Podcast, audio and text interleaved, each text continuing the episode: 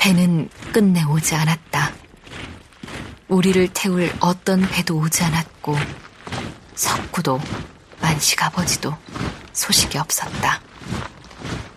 대신 노서와 군인들이 들어왔다.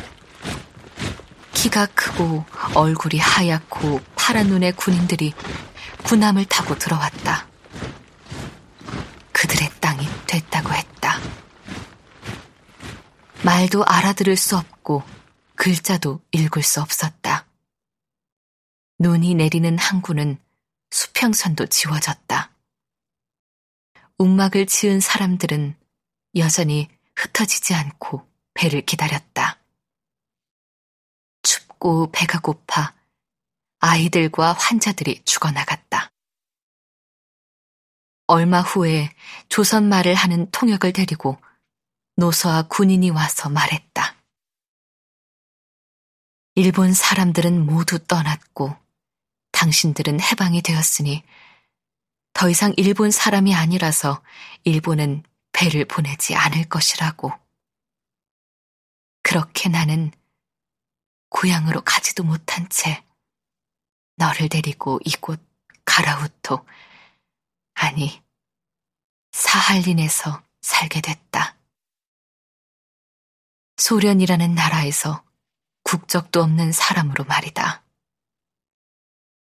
해방 후 얼마 되지 않아 조선 반도가 둘로 나뉘고 내 고향은 남조선이 되었다는데 소련은 적대국이 됐다. 사할린에 남겨진 사람들은 훗날이라도 고향으로 가려면 소련 국적을 받으면 안 된다고 했다. 그래서 만식 엄마도 나도 모두 무국적자로 남아 살게 됐다.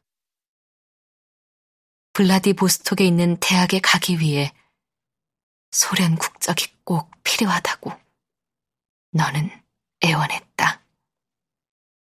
결국 너는 소련 국적을 얻었지만 나는 끝내 무국적자로 남았다. 너는 무엇보다 공부를 잘했다. 오토마리라는 일본 지명이 코르사코프라는 이름으로 바뀐 그 항구에서 자란 너는 공부를 잘해 국가 장학생으로 블라디보스톡 대학의 기숙사에 들어가게 됐다. 엄마, 우린 버림받았어요. 더 기다리지 말고 소비에트 사람으로 살아요, 우리!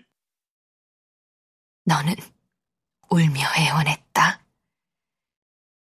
더러는 일본에 있는 사람들을 통해서 고향에 연락이 되기도 한다더라만 나는 편지조차 하지 않았다. 살아있다면 석구는 무슨 수를 써서라도 나를 찾아왔을 테니까. 내가 그를 찾아왔듯이 그 역시 헤엄을 쳐서라도 왔을 테니.